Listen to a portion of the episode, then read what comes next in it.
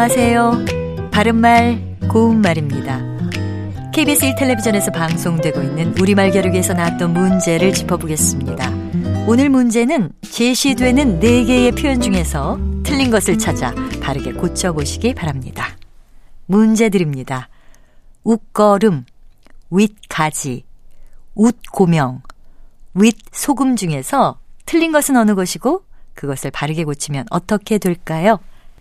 정답을 먼저 말씀드리면 윗소금이 잘못된 것입니다.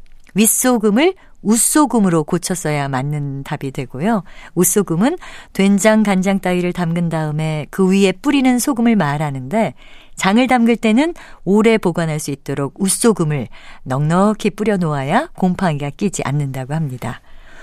위쪽과 관련된 접두사로 위와 윗 그리고 웃이 있는데요. 먼저 웃소금처럼 접두사 웃은 아래와 위에 대립이 없고 위에만 있을 때 쓸 수 있습니다.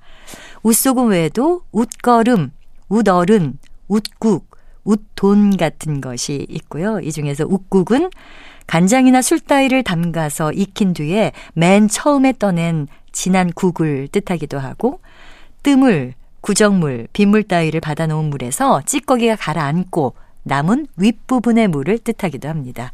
그리고 문제에 나왔던 윗가지는 큰 나무의 높은 가지를 뜻하고요. 이와 반대로 나무의 밑부분에 도단한 가지는 아랫가지가 아니라 밑가지라고 한다는 것도 참고로 알아두시면 좋겠습니다.